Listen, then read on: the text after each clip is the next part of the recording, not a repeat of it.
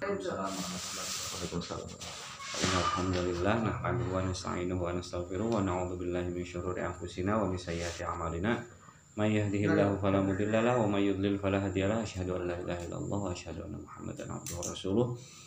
Allahumma shalli ala sayyidina Muhammad wa ala ali sayyidina Muhammad. Amma. Eh, selamat sore teman-teman semua eh, para pegiat apa ya wacana lah ya tidak hanya berbicara wacana filsafat tapi banyak hal yang bisa di- diperbincangkan di ruangan ini semoga dengan perbincangan ilmu yang ada di ruangan ini kita mendapatkan eh, nilai baik lah Amin. terhadap apa yang sedang kita bincangkan. Kemudian eh, pada sore kali eh, nan, pada sore hari ini kita akan berbicara tentang kritik ideologi eh, yang muncul khususnya di era-era kontemporer berkembang di dalam tradisi madhab Frankfurt dengan teori kritisnya. Teori kritis artinya kritik ideologi. Sebelum kita berbicara kritik ideologi, hal menarik ataupun hal penting yang harus kita pahami terlebih dahulu apa yang dimaksud dengan kritik cara berpikir kritis itu semacam apa apakah kritis sama dengan persekusi? Apakah kritis sama dengan bullying atau kayak gimana sebenarnya? Karena sering kali kita menghadirkan satu kritik tapi sebenarnya bukan kritik tetapi menyerang gitu kan. Sama-sama ideologis. Sebagainya lah Pak. jadi kita harus menjernihkan dulu apa makna kritik dan bagaimana kritik itu menjadi satu aktivitas yang yang tepat di dalam konteks pertarungan wacana. Itu yang pertama yang harus dijernihkan. Karena dari masing-masing tradisi filsafat tradisi filsafat kritik dipahami atau dimaknai dalam caranya yang khas. Tidak sama antara kritik yang diungkapkan oleh Immanuel Kant kritik of pure reason practical reason aesthetical reason itu tidak sama dengan eh, kritik yang dihadirkan dalam tradisi filsafat Hegel atau idealisme Hegelian. Begitu juga dengan kritik yang diungkapkan di dalam tradisi psikoanalisis. Itu berbeda dengan kritik di dalam konteks eh, Marx gitu kan dan sebagainya. Maka dari itu, kalau kita tidak menjernihkan apa itu kritik, kita akan terjebak dalam satu bentuk apa ya fasisme gaya baru sebenarnya. Jadi kritik ketika tidak difungsikan sebagaimana mestinya itu sama artinya dengan melakukan satu ideologisasi gaya baru atau fasisme gaya baru lah kurang lebih kayak gitu. Terus yang kedua ideologi apa itu ideologi dan bagaimana cara kerja ideologi dan eh, setelah itu eh, ideologi itu fungsinya untuk apa? Yang pertama kalau kritik kalau kita berbicara kritik, pada prinsipnya kan kritik itu muncul karena kita meletakkan satu hal di dalam sebuah kemungkinan. Kritik tidak mungkin muncul ketika tidak diletakkan sebagai sebuah kemungkinan. Artinya apa? Kalau kita meletakkan satu hal bukan sebagai sebuah kemungkinan, maka pasti hal tersebut anti kritik. Makanya di dalam konteks eh, filsafat ketuhanan, persoalan ontologis ataupun persoalan ketuhanan itu diletakkan sebagai sebuah kemungkinan Semuanya. semuanya, apa pun itu. Sehingga muncullah satu tradisi kritik ketuhanan, kritik metafisika, kritik ontologi dan sebagainya. Maka prinsipnya ketika kita ingin menjadi seorang subjek kritis ataupun pribadi kritis, kita harus melihat sesuatu, segala hal sebagai sebuah kemungkinan. Itu adalah prasyarat dari aktivitas kritis. Tanpa itu, maka kritik tidak mungkin muncul. Maka dari itu kan sering kali di dalam berbagai macam penelitian sebagaimana yang dilakukan oleh teman-teman ketika di bangku kuliah, coba ungkapkan apa kegelisahan akademik kamu.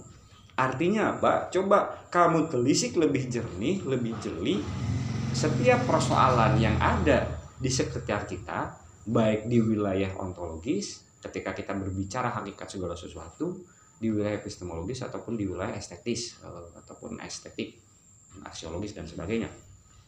Itu prasyaratnya.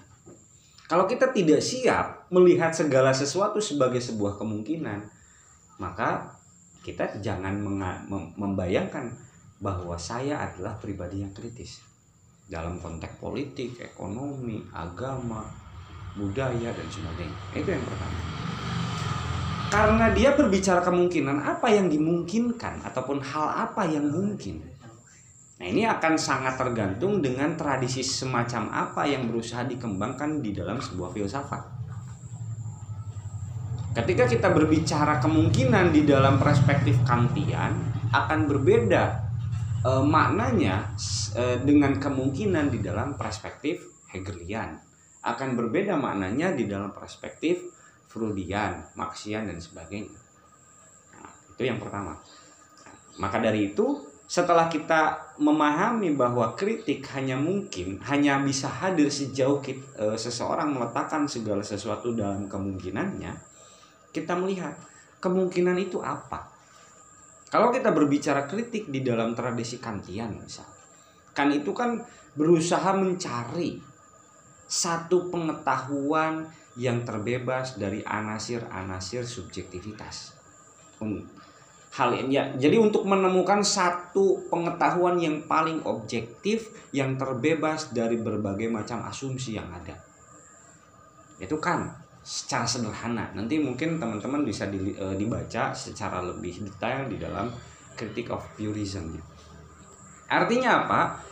Ketika akan melihat realitas maka realitas itu harus benar-benar dihadirkan, dimaknai sebagai satu realitas yang objektif tanpa melibatkan anasir-anasir subjektivitas, emosi, ego, hasrat, kemudian apa lagi yang akan mempengaruhi kemurnian objektivitas sebuah realitas.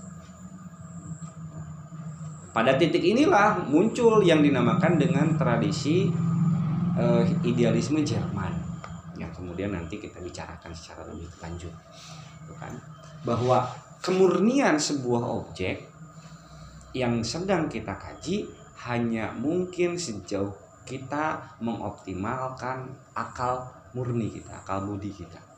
Jadi pengetahuan yang benar-benar murni itu hanya ada di dalam rasio kita. Untuk tradisi rasionalisme, idealisme dan sebagainya. Kenapa demikian? Karena e, kan itu melihat bahwa e, wilayah praktis adalah wilayah yang tidak memberikan sebuah pengetahuan yang objektif.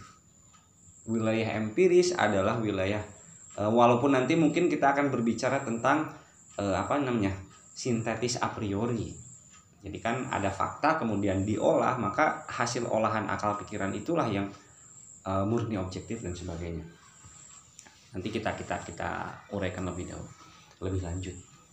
Nah, artinya apa? Kemungkinan itu adalah sebagai satu kemungkinan rasional di dalam kritik di dalam konteks kantian. Sejauh dia bisa ditelusuri ataupun di, di, di, di, dicari anasir-anasir yang bisa me, me, meracuni kemurnian sebuah uh, apa kemurnian penil, uh, kemurnian dari penilaian objektif seseorang maka itu mesti harus di kritik sampai kita sampai seseorang eh, apa non hingga seseorang sampai kepada satu titik bahwa ini adalah kesimpulan yang paling murni yang bisa ditemukan oleh akal pikiran kita.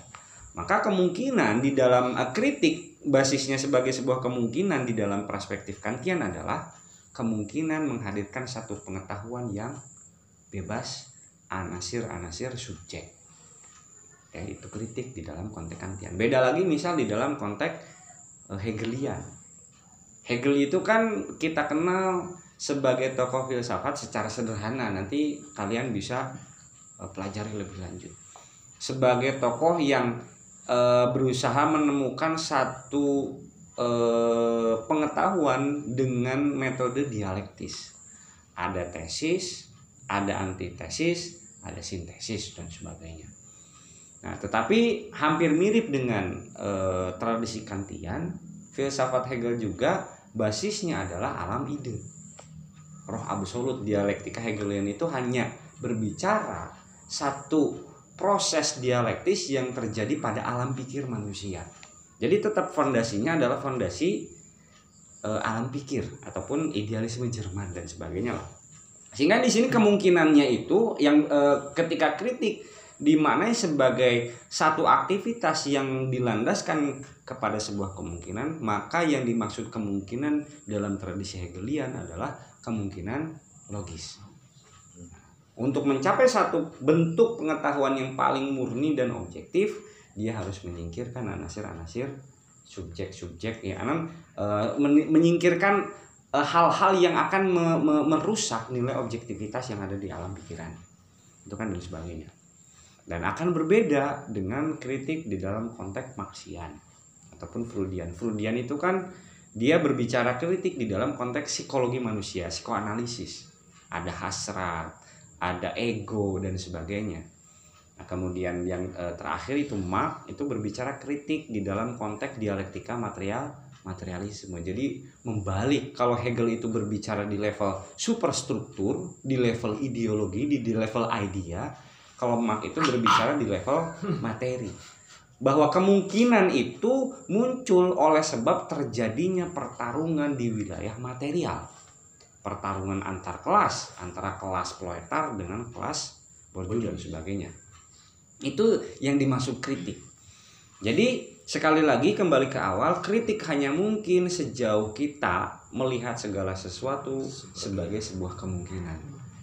Tanpa itu semua maka kita akan terjebak ke dalam salah satu kutub dari cara berpikir manusia dan itu nanti masuk ke dalam kerangka ideologi.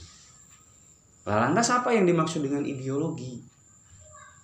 Bagaimana cara kerja ideologi? Dan apa output dari sebuah ideologi?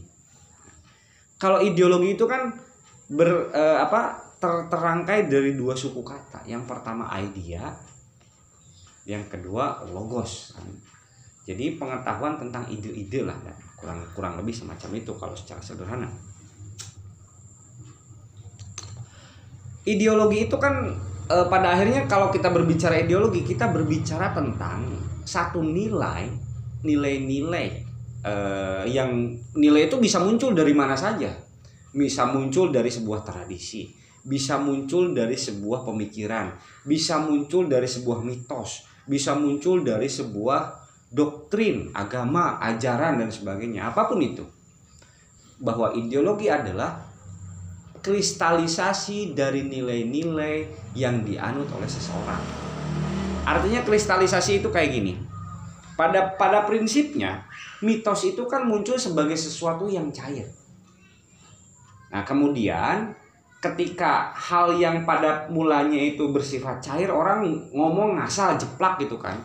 Asal jeplak padahal tidak ada kaitannya dengan sebuah struktur pengetahuan asal ngomong saja. Nah tetapi kemudian e, hasil dari mitos itu diyakini bahkan dikristalkan di dalam cara berpikir kita maka itu menjadi sebuah ideologi. Atau bumi itu bulat atau datar. Kan perdebatannya per, bukan perdebatan ilmiah tapi perdebatan di wilayah ideologis saya yakin banyak orang yang tidak tahu alasan-alasan ilmiah ketika berbicara bumi itu datar atau bumi itu bulat. Atau di dalam kontestasi politik. Itu kan antara ormas A dengan ormas B dan sebagainya. Nah ideologi adalah bentuk kristalisasi dari norma-norma yang diyakini kemudian membentuk cara kita berpikir bertindak dan berperilaku. Gitu kan? Nah itu itu yang pertama lah lantas persoalannya apa? Kenapa ideologi itu harus diletakkan sebagai sebuah kemungkinan dan harus dikritik khususnya di dalam konteks Habermas. Kenapa eh, harus dikritik dan sebagainya?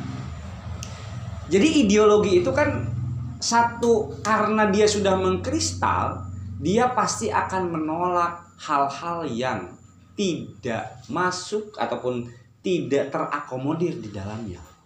Contohnya kayak gini, ketika saya beragama Islam, kemudian agama yang saya anut bersifat ideologis, maka saya secara otomatis akan menolak keimanan yang lain. Karena apa? Saya memahami Islam secara ideologis, misal. Karena apa? Di luar Islam buat saya bu tidak saya letakkan sebagai sebuah kemungkinan, misal. kalau saya meletakkan sebagai sebuah kemungkinan berarti Islam tidak saya hadirkan sebagai sebuah ideologi bisa dipahami nggak ke arah situ oke. Nah apakah ideologi penting perlu atau tidak? Itu nanti persoalan lain nanti akan dibicarakan. Tetapi cara kerjanya kayak gitu. Jadi ideologi menutup berbagai macam kemungkinan. Jadi ketika kita berbicara, misal saya adalah orang yang uh, ormasnya itu A dan saya berormas A secara ideologis, maka otomatis hal-hal di luar ormas tersebut pasti akan dinegasikan. Itu bukan ini dan sebagainya. Atau di dalam konteks ekonomi atau di dalam konteks politik, pokoknya saya adalah RI 10 tidak menerima RI 20 dan itu dilakukan secara ideologis. Maka yang terjadi dia tidak akan melihat satu kemungkinan apa pun di dalamnya. Karena ideologi itu bekerja dengan cara menutup kemungkinan maka kritik ideologi adalah salah satu upaya membongkar selubung-selubung yang ada di dalam sebuah nilai yang terideologisasi sedemikian rupa dalam konteks apa pun itu agama, ormas, ekonomi, politik, budaya dan sebagainya dengan cara apa? Dengan cara meletakkannya sebagai sebuah kemungkinan. Lalantas kemungkinan itu muncul dari apa? Kenapa segala sesuatu harus kita letakkan sebagai sebuah kemungkinan? Apa yang meniscayakan hal itu semua?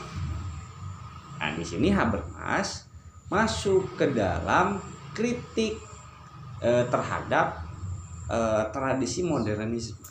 Modernisme. Kenapa? Khususnya positivisme. Jadi sejarahnya itu kayak gini saya sering membicarakannya di kelas.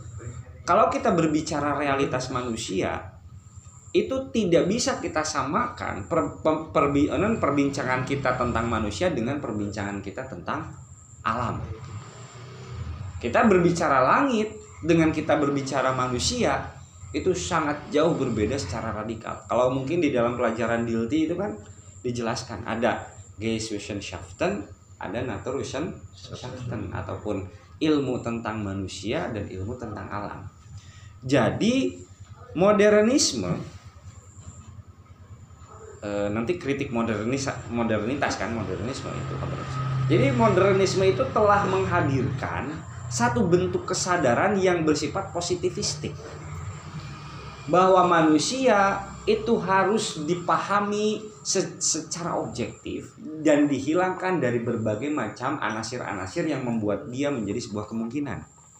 Contohnya kayak gini, Jamudan, kamu adalah orang seorang pelacur. Maka ketika saya me, me, me, me, apa namanya melihat e, kamu sebagai seorang pelacur, saya menutup kemungkinan kamu melakukan tobat misal. Nih, pokoknya kamu pelacur tidak ada nilainya buat saya Padahal kan manusia akan mengalami satu proses perubahan. Itu loh. Karena apa? Saya melihat yang udah secara ideologis. Kamu adalah orang di luar ormas saya misal. Karena apa? Saya melihat kamu sebagai orang eh, secara ideologis. Padahal manusia itu adalah medan berbagai macam kemungkinan. Itu berbeda dengan apa? Binatang, alam. Nah dulu kan saya sering kalau kita mau perdalam perbincangan monyet kan nggak bisa bikin rujak. Kalau kita ditelisik dari hukum kemungkinan, mau monyet me, e, tertutup kemungkinannya dari upaya-upaya melakukan manipulasi realitas sehingga dia tidak pernah bisa bikin rujak karena nggak mungkin gitu loh. Nah di dalam tradisi modernisme khususnya industrialisasi yang berkembang sedemikian masif di Eropa manusia diletakkan ataupun dilihat diposisikan sebagai satu non selayaknya benda objek yang bisa diobjektifikasi sedemikian rupa yang didekati ataupun yang dibaca secara positivis positivistik positif itu sesuatu itu ya, secara positivistik lah artinya Eh, dia tidak tidak memberikan ruang bagi kemungkinan-kemungkinan yang lain setelah sampai kepada satu objektivitas paling murni. Makanya kajian sosiologi, kajian antropologi, kemudian yang berbicara khususnya berbicara tentang manusia itu mengadopsi tradisi-tradisi ilmu ilmu alam. Apa konsekuensinya ketika kita meletakkan manusia secara ideologis? Enon bukan secara ideologi, secara positivistik. Apa kemungkinannya? Kira-kira apa? Ketika kita meletakkan manusia, kita membaca manusia secara positivistik, apa kemungkinannya? Kaku.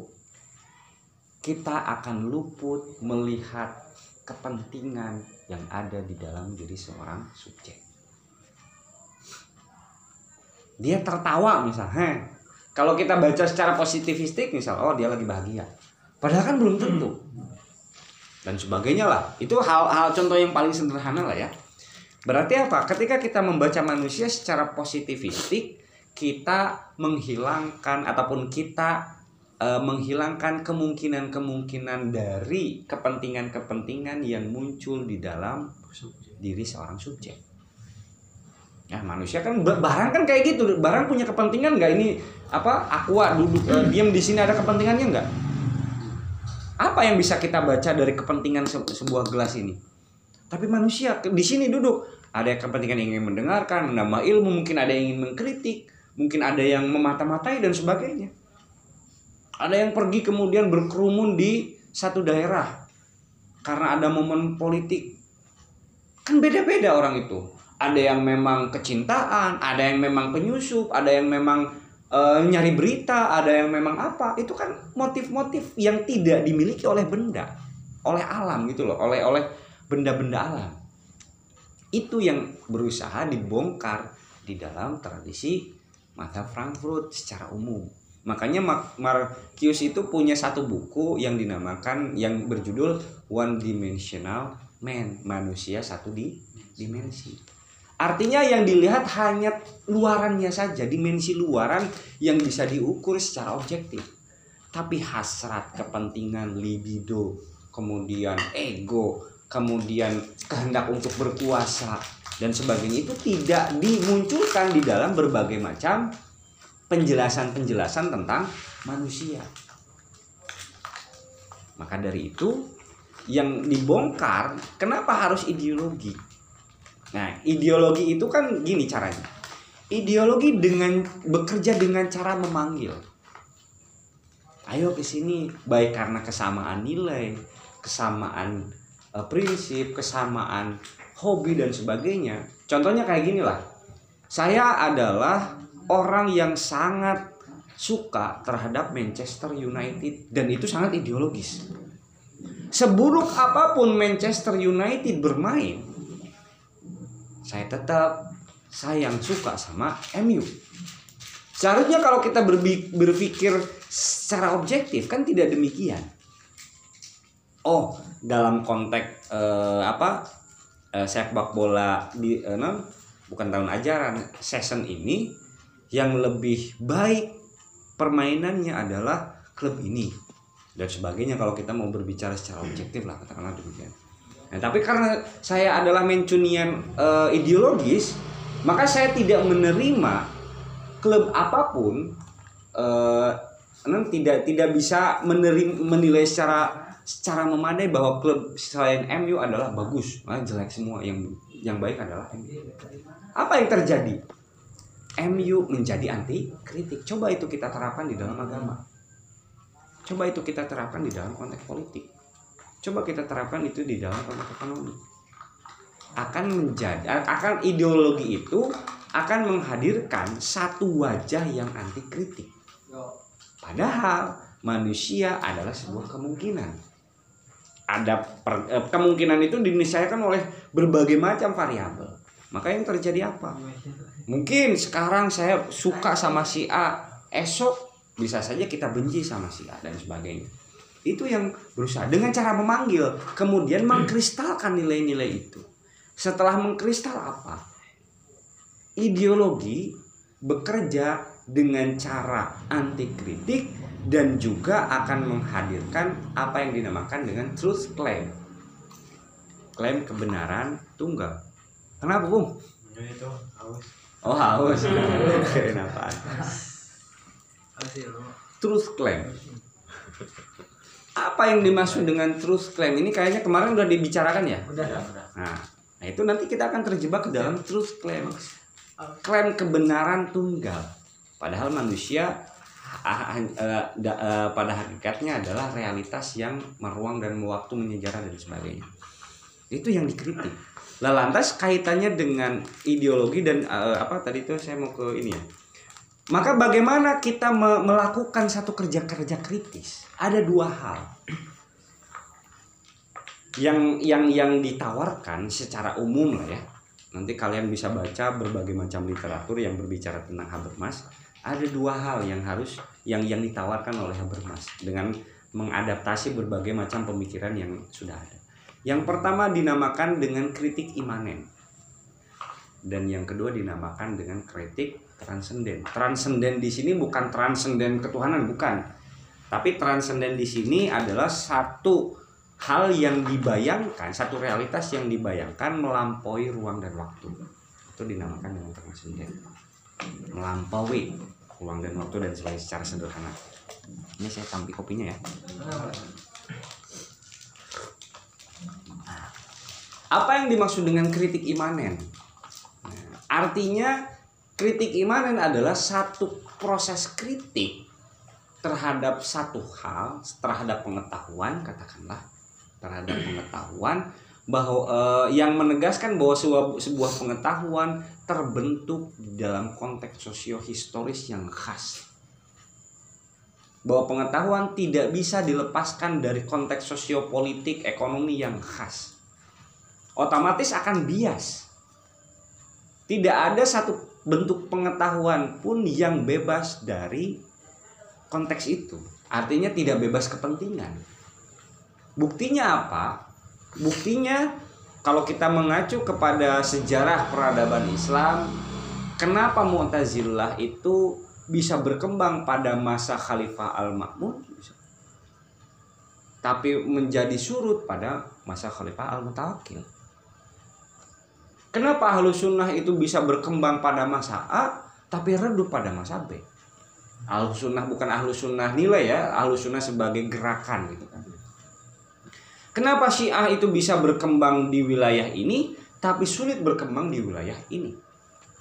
Maka setiap wacana apa pun itu di Indonesia mau di mana pun itu tidak pernah bisa dilepaskan dari kepentingan dan kepentingan itu variabelnya banyak kepentingan untuk berkuasa kepentingan untuk menyalurkan hasrat kepentingan ego kepentingan kelompok kepentingan manusia kepentingan ketuhanan dan sebagainya nah pada titik inilah kritik imanen berusaha meletakkan segala sesuatu sebagai realitas yang ada di dalam konteks historis tertentu.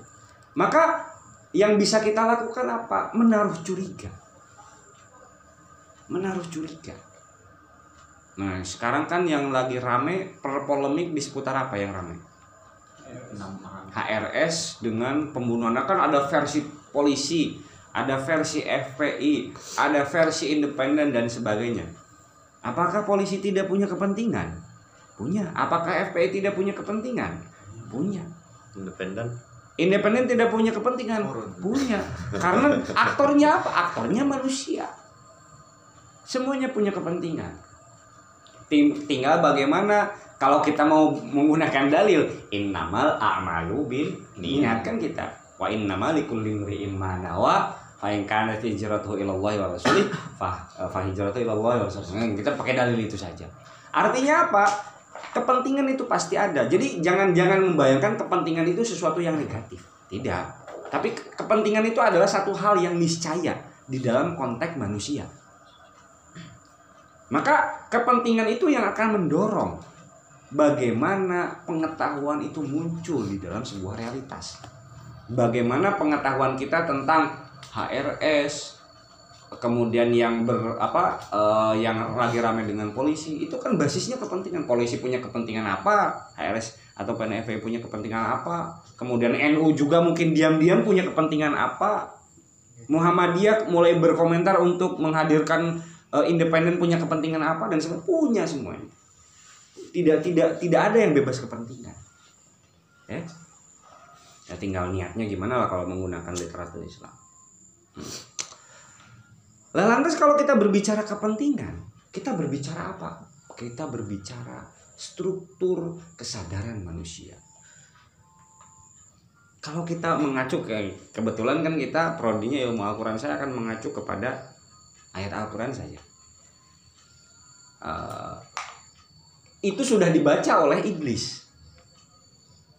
Wa id qala rabbuka lil malaikati inni ja'ilu fil ardi khalifah qalu ataj'alu fiha may yufsidu fiha.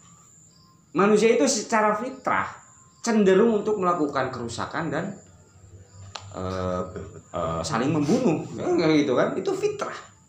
Tetapi orang yang melakukan hal itu semua tidak merepresentasikan sebagai wakil Allah di muka bumi, katakanlah demikian. Artinya apa? Kalau kita berbicara naluri, struktur kesadaran paling primordial dari manusia yaitu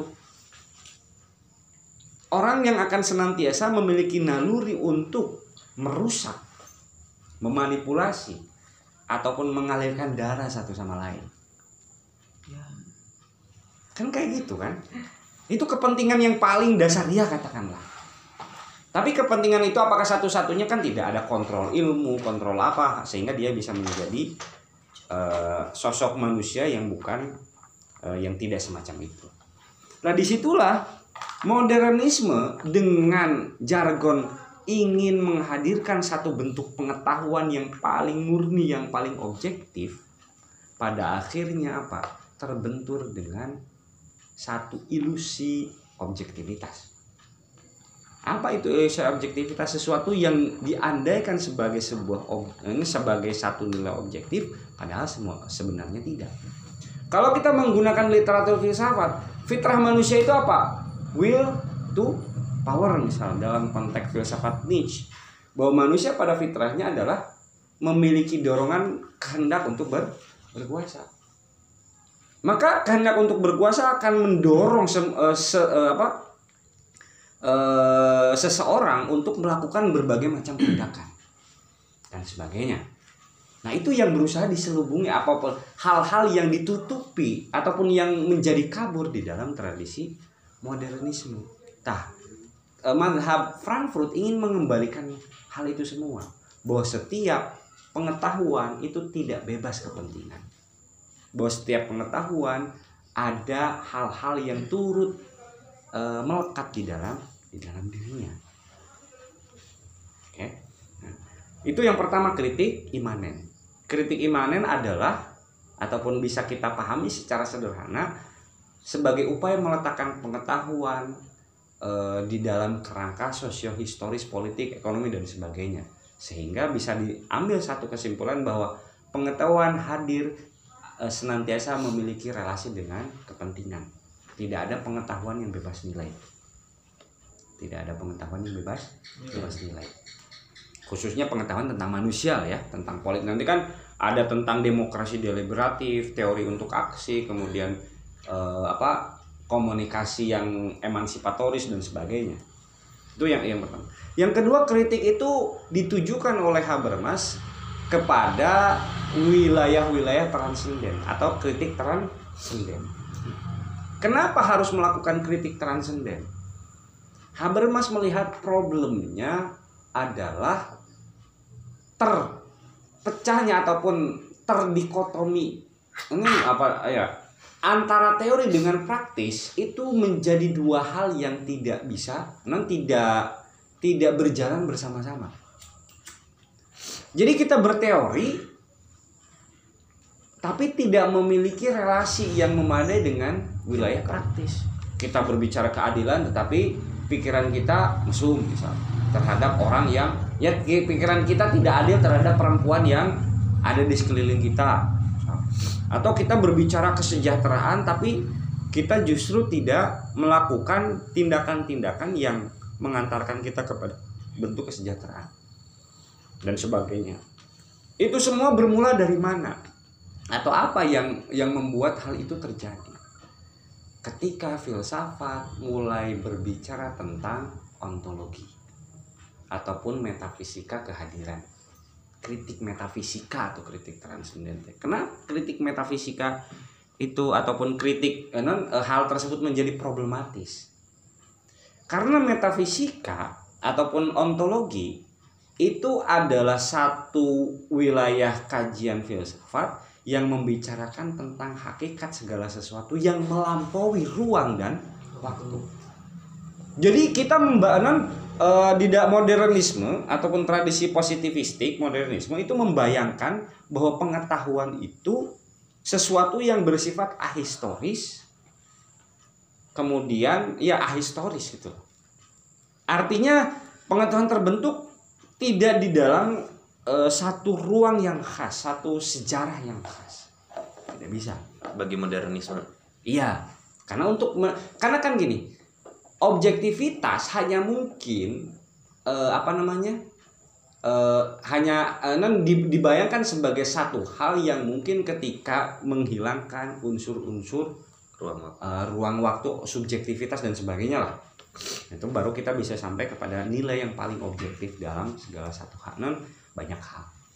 Nah ini dikritik. Ternyata tradisi metafisika tradisi ontologi itu telah me menjauhkan wilayah praktis dari wilayah teoritis dengan berpura-pura bahwa filosof itu berkontemplasi memikirkan dunia tapi sebenarnya dia memikirkan dunia dari wilayah yang sedemikian berjarak. Nih, makanya kan muncul gini, kamu itu, ini kan model seperti bicara-bicara kayak gini. Kamu itu ngobrolin kemiskinan padahal miskin aja nggak pernah.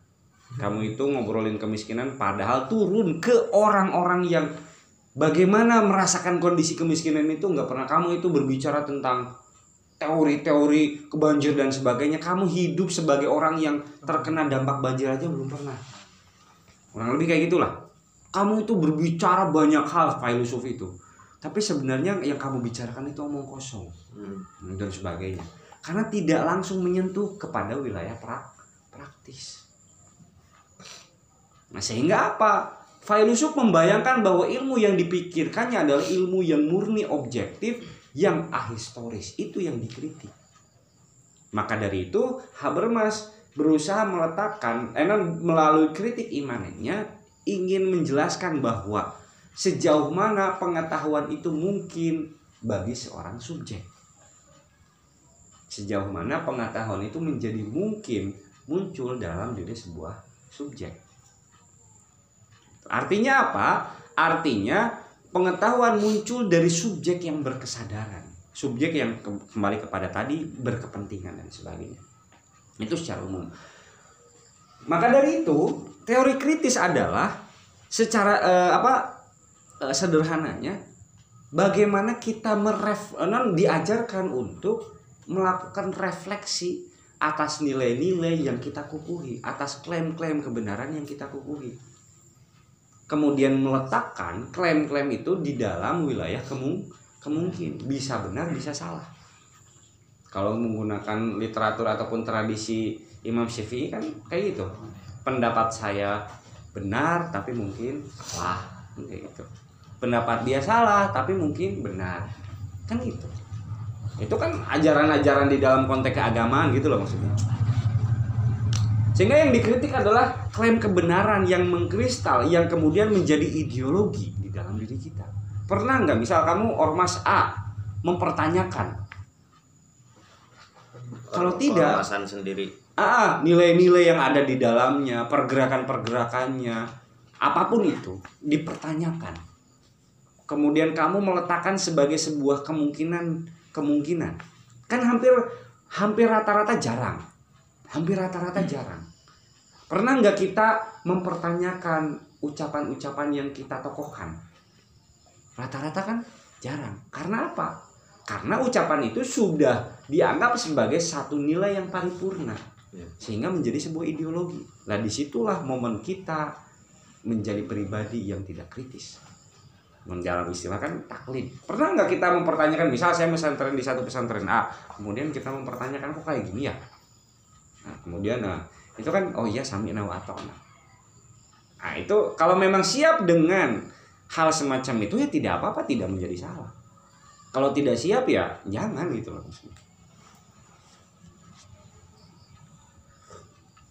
Lantas apakah ideologi itu sedemikian negatif? Tidak penting di dalam cara kita berkehidupan. Nah dulu waktu ketika kita berbicara masalah, masalah Pancasila kan dijelaskan ideologi itu adalah proses internalisasi nilai. Artinya ideologi bukan bukan kita tampakkan sebagai ya sekali lagi ideologisasi itu eh, sebagai internalisasi nilai. Eksternalisasi nilai-nilai ideologis adalah etika. Artinya apa? Truth claim itu be, be, bekerja dari luar ke dalam. Sebagai satu prinsip, satu komitmen yang kita kukui. Saya adalah orang Islam. Dan saya memahami Islam secara ideologis. Itu adalah momen internalisasi nilai-nilai ideologi. Tapi ketika kita e, melakukan proses eksternalisasi dari ideologi itu maka yang harus dilakukan adalah apa? Etika. Selama ini kan kebalik. Dulu pernah saya bincangkan kita menginternalisasi etika jagalah hati dan sebagainya. Tapi mengeksternalisasi ideologi kamu kafir kamu. Hmm. ini dan sebagainya. Itu kan problem dibalikannya seharusnya internalisasi apakah yang non muslim itu orang yang kafir? Iya. Tetapi inter momen internalisasi diri sehingga apa? Saya tidak melakukan langkah-langkah yang membuat saya keluar dari keimanan saya komitmen saya terhadap iman agama Islam. Momennya internalisasi diri tapi ketika diungkapkan kepada orang lain yang mungkin berbeda keyakinan muncullah dalam bentuk etika. Di situlah pertautan antara pengetahuan dengan wilayah praktis. Jangan dibalik ideologi diumbar. Ya, ari etika ngan di dikajrokeun oh orang teh kudu uh, non kudu jaga hati saya teh harus toleran saya itu harus baik oh, dan sebagainya tapi ketika uh, apa bertemu dengan yang berbeda pendapat kafir ente apa yang ah itu kan problem. Di situlah yang di di, di, di, diproblematisasi di dalam teori kritis salah satunya. Kenapa? Ideologi itu kalau dieksternalisasi yang terjadi apa? Menghilangkan watak kritis. Artinya satu hal satu pengetahuan misal pengetahuan tentang agama pengetahuan tentang politik pengetahuan tentang ekonomi mengkristal menjadi ideologis sehingga menjadi anti anti kritik kalau sudah anti kritik apa Nah, dalam eh, hal-hal uh, yang paling-paling uh, parah yaitu terjadi clash of nah itu. Ya, dulu mungkin kan eksternalisasi ideologi telah menciptakan perang dingin antara Soviet dengan ya padahal kan kepentingannya kepentingan ekonomi. Sekarang mungkin Islam yang sedang disasar dan sebagainya. Civilization. Yaitu Huntington ya enggak uh, entah uh, apa namanya tidak sesederhana itu gitulah maksudnya. Tidak sesederhana itu karena banyak variabel itu tadi. Artinya apa? Artinya kritik ideologi yang yang berusaha diketengahkan dalam secara sederhana nanti bisa dipelajari secara lebih detail bagaimana caranya eksternalisasi. Kalau kalau di dalam tradisi keagamaan eksternalisasi itu hadir dalam bentuk etika. Etika beragama etika ber, eh, apa berbicara dengan sesama muslim dengan non muslim dengan pohon dengan binatang dengan alam dan sebagainya. Kalau di dalam di dalam uh, apa teori-teori Habermas dia me, me, menggiringnya kepada komunikasi yang bebas penindasan. Artinya apa? Selama ini alur komunikasi yang terjadi khususnya di wilayah politik demokrasi itu kan eh, apa tidak emansipatoris. Artinya tidak serat tidak apa sejajar. Gitu kan. Nah, maka yang dikehendaki adalah melakukan satu proses teori komunikasi aksi artinya misal kayak gini saya mengeluarkan kebijakan kalau memang kalian tidak sepakat dengan kebijakan yang saya lakukan ungkapkan dan saya tidak bi, tidak boleh menggunakan otoritas yang saya miliki untuk menekan kebijakan itu tetapi benar-benar dicarikan uh, satu rumusan yang paling tepat yang bisa dilakukan di wilayah praktis secara bersama-sama untuk apa? Kemudian menggunakan cara apa? Komunikasi yang emansipatoris yang sederajat. Nah, kalau di dalam istilah keagamaan saya mengistilahkannya dengan momen etis. Eksternalisasi ideologi adalah etika. Maka ketika yang muncul adalah etika, eh, e, maka ketika yang dihadirkan adalah etika yang muncul adalah apa kalau yang kita hadirkan adalah etika yang muncul apa bukan truth claim nah tapi momen-momen ketika saya melihat kamu sebagai yang paling yang sederajat dengan kita. Hak berbicara hak memikirkan banyak hal hak apa pun itu hak ekonomi dan sebagainya. Nah itu kan emansipasi emansipatoris itu kayak gitu. Maka kaitannya dengan demokrasi itu apa? Demokrasi itu kan salah satu sistem politik yang bisa mengakomodir komunikasi itu Beda dengan monarki. Monarki itu kan satu arah dari raja titah ke rakyat. Rakyat tidak punya hak apa pun untuk melakukan kritik. Maka sistem monarki menutup kemungkinan dari kritik apa pun. Sabda pandita, sabda pandita ratu lah dan sebagainya. Itu kan demokrasi itu memiliki. Nah, tapi jebakannya apa? Jebakannya demokrasi itu akan sangat tergantung dengan kapasitas cara berpikir masyarakat Hmm. Nah kalau cara berpikir masyarakatnya ideologis, ideologi yang dimunculkan, yang terjadi apa? Ya tengkar terus di dalam sistem politik demokrasi. Makanya eh, Habermas menggunakan istilah demokrasi deliberatif yang bebas penindasan, yang merdeka. Bisa enggak? Walaupun sepertinya utopia, gitu kan, untuk bisa menghadirkan satu bentuk demokrasi yang dilandaskan kepada komunikasi yang beba, yang yang emansipatoris artinya tidak saling curiga. Selama ini kan kenapa bisa berlarut-larut polemik yang ada di Indonesia? Belum beres diganti polemik yang lain. Karena apa? Landasannya bukan e, emansipatoris gitu kan tapi ideologis. Nah makanya harus dikritik. Dengan cara apa? Dengan cara meletakkan misal ada satu peristiwa ada satu pengetahuan kemudian kita ingin melakukan satu proses kritik, maka letakkan peristiwa, fakta, pengetahuan atau apa pun itu sebagai sebuah kemungkinan yang bisa ini, bisa ini. Kemudian diperbincangkan bersama atau duduk. Nah, kurang lebih kayak gitulah. Nah, maka di sini kembali ke awal kesimpulannya apa? Kalau teman-teman ingin menjadi pribadi yang kritis, letakkanlah segala sesuatu mau pengetahuan, mau apa pun itu tetap di dalam kemung kemungkinannya. Kalau kita menutup kemungkinan itu maka yang terjadi apa? Terus klaim ataupun anti kritik. Anti kritik.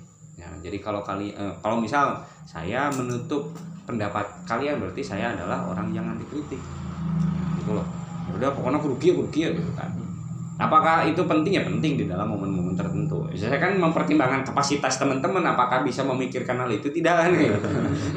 Kalau tidak ya saya mengambil keputusan yang yang tegas kan kayak gitu. Itu penting juga gitu. Nah, dari saya kurang lebihnya mohon maaf. Nanti kita lanjutkan diskusi lah. Assalamualaikum warahmatullahi wabarakatuh. Waalaikumsalam warahmatullahi wabarakatuh. Uh, tadi Pak, uh, Silakan. perkawis ideologi penting gak sih? Penting. Atas saja tadi. Ideologi itu kan penting sejauh dia jadi gini. Ideologi itu penting karena apa? Tanpa ideologi manusia bisa menjadi subjek yang palsu. Manusia menjadi satu subjek yang mengambang. Dia tidak punya prinsip. Dia eh, dan sebagainya. Jadi kan itu bring, kan itu kan dia bring, kan dia. Tapi apa? Ideologi akan menjadi persoalan ketika dia menjadi anti kritik karena memang itu dua hal yang yang niscaya ya. Jadi ideologi dengan anti kritik itu dua hal yang yang secara radikal Oh, beda Ah. penempatan. eh, oh ya secara radikal berbenturan. Ideologi menghendaki terus klaim kritik menghendaki tidak adanya terus Oh. klaim gitu loh maksudnya. Makanya strateginya apa? Ideologi itu penting sejauh dia menjadi momen internalisasi nilai ketika sudah terinternalisasi, tereksternalisasi lewat etika atau lewat komunikasi atau lewat dialog. Kalau kita menemukan fakta baru di, melalui proses dialogis yang akan memporak-porandakan ideologi karena ideologinya eh, apa tidak se, se, apa non, tidak sampai kepada truth claim karena dia dipengaruhi juga oleh eh, dialog maka kemungkinan mengalami perubahan-perubahan tafsiran bahkan perubahan ideologi. Ya. itu sih. Ini, ini kasarnya kira saya masuk ke ormas A misal. Kemudian kita melakukan satu kritik ideologis terhadap ormas A. Pada akhirnya kok kayaknya melalui dialog dengan ini melihat ini fenomena ini ah saya pindah saja ke ormas B yang prinsip-prinsip nilainya seperti ini saja itu tidak menutup kemungkinan tapi tidak lantas niscaya menegasikan yang lain. Ya memang dua hal yang bisa eh, kritik meniscayakan segala sesuatu ada di dalam kemungkinan. Kalau ketika kita berbicara sebagai sebuah kemungkinan maka tidak mungkin ada keberpihakan. Tapi di sisi lain ideologi menghendaki raibnya sebuah kemungkinan terus klaim dan sebagainya. Makanya tetap ijtihad yang paling tepat yaitu paradoks itu.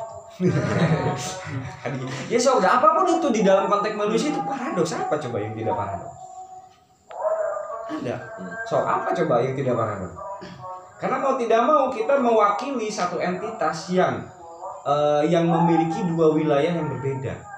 Wilayah dohir wilayah batin lah kayak gitu. Ini saling bertegangan satu sama lain kan? Pusing juga. Maka mau tidak mau kita memahaminya dalam satu kerangka paradoksal kita berbicara realitas ketuhanan. Tuhan kan maha suci tak terbincang terbangsakan tapi kita bisa membicarakannya. Ini gimana kan? Kurang lebih kayak gitu lah. Maka menjadi manusia adalah kalau kita menggunakan istilah Whitehead gitu kan filsafat proses. Tidak ada yang paripurna di dalam konteks manusia.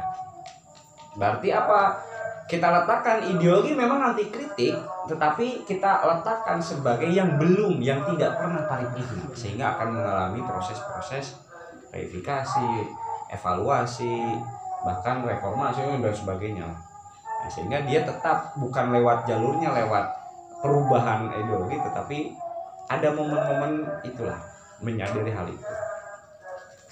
Lo gimana? Ada lagi nggak yang lain. Berarti Pancasila masih bisa dikritik atau dirubah?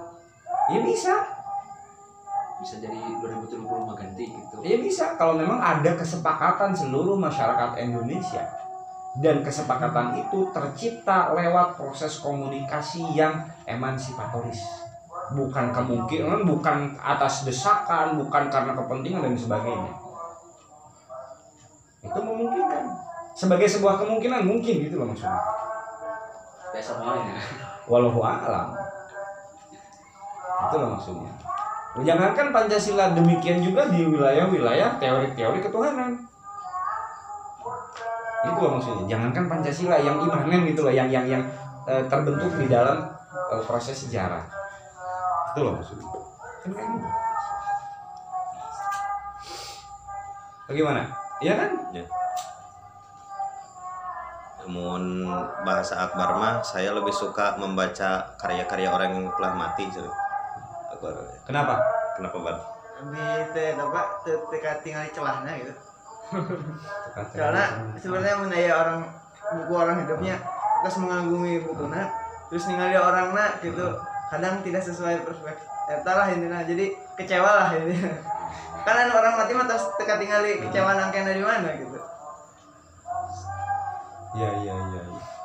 ya apa pun itu alasannya. Kritik ini lip.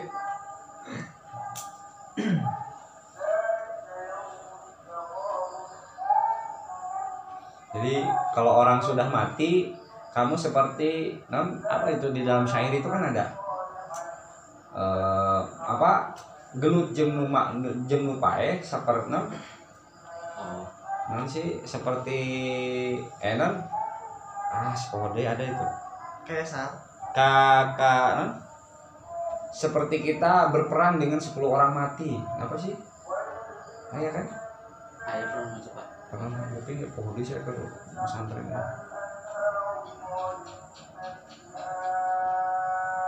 Ya itulah.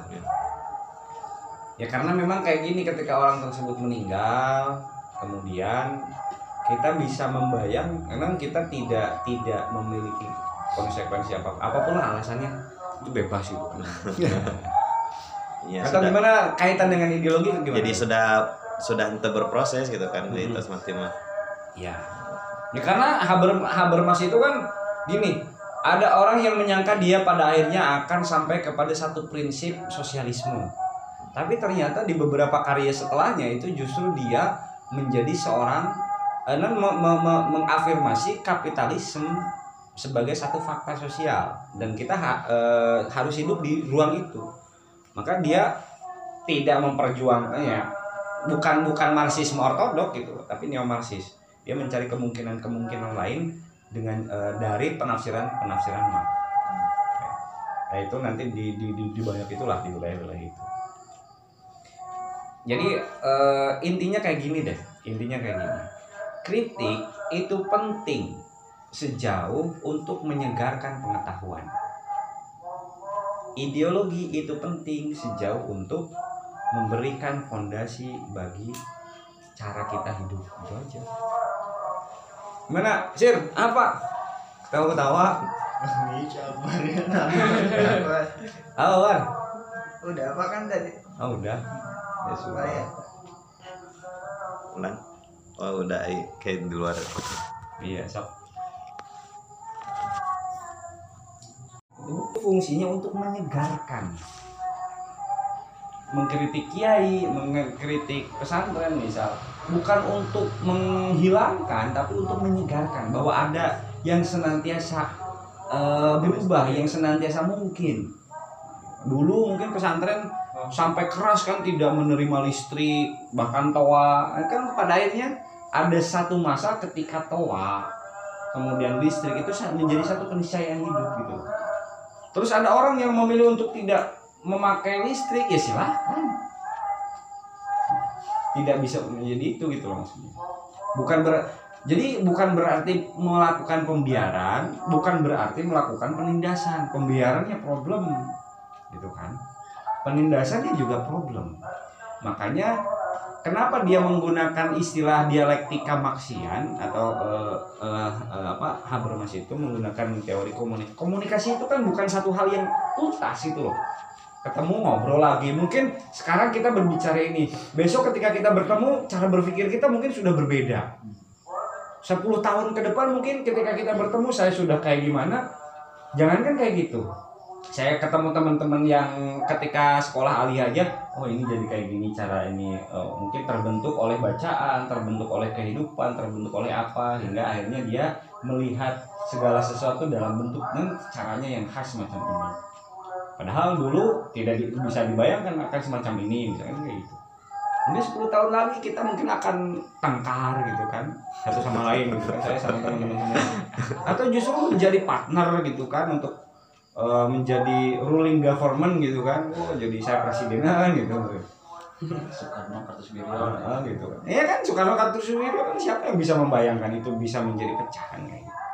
Yang satu mengambil jalan nasionalis, yang satu mengambil jalan agamis. di lingkungan Frankfurt sendiri Habermas berhasil te merealisasikan demokrasi deliberal Bukan deliberal, deliberatif. deliberatif Nah, deliberal ge bisa sih kan bisa eh, patuh kerja liberalisme bukan, liberalisme yang bebas penindasan yang setara gitu. ya Ada yang mengatakan itu sebagai satu utopia. Ya Marx itu sendiri kan utopia, menciptakan masyarakat bebas kelas itu utopia. ya gitu kan. Utopia itu penting untuk meletakkan se- sesuatu sebagai sebuah kemungkinan itu penting. Makanya Marx itu penting untuk karena sebagai instrumen kritis, tapi akan tumpul sebagai instrumen pembangunan. Hmm, Kapital yang harus membangun, betul sosialisme yang mengkritik itu sudah eh, apa sudah hukum kayak gitu. fakta anak itu Ya, ya faktanya kan kayak gitu. Itu meng- mengandaikan satu dunia yang cerdas semua yang nggak mungkin. Yang bisa memahami demokrasi sesuai dengan kapasitas itu pasti ada anomali, ada keganjilan, ada anakroni dan sebagainya. Kan nggak mungkin. Gitu loh. Nah, maka dari itu apa namanya? Eh, sebagai jangankan di era Marx di dalam Islam sendiri eh sekarang sudah ditegaskan konsensus atau ijma itu sudah berhenti pada masa sahabat. Karena orang orang itu udah nggak mungkin bersepakat dalam satu hal. Mungkin. Makanya ketika momen eh, semakin masifnya ketidaksepakatan ketidaksepahaman yang harus dilakukan apa? Mengeksternalisasi nilai. Makanya etika itu menjadi sangat penting di dalam konteks masyarakat yang sudah sedemikian beragam.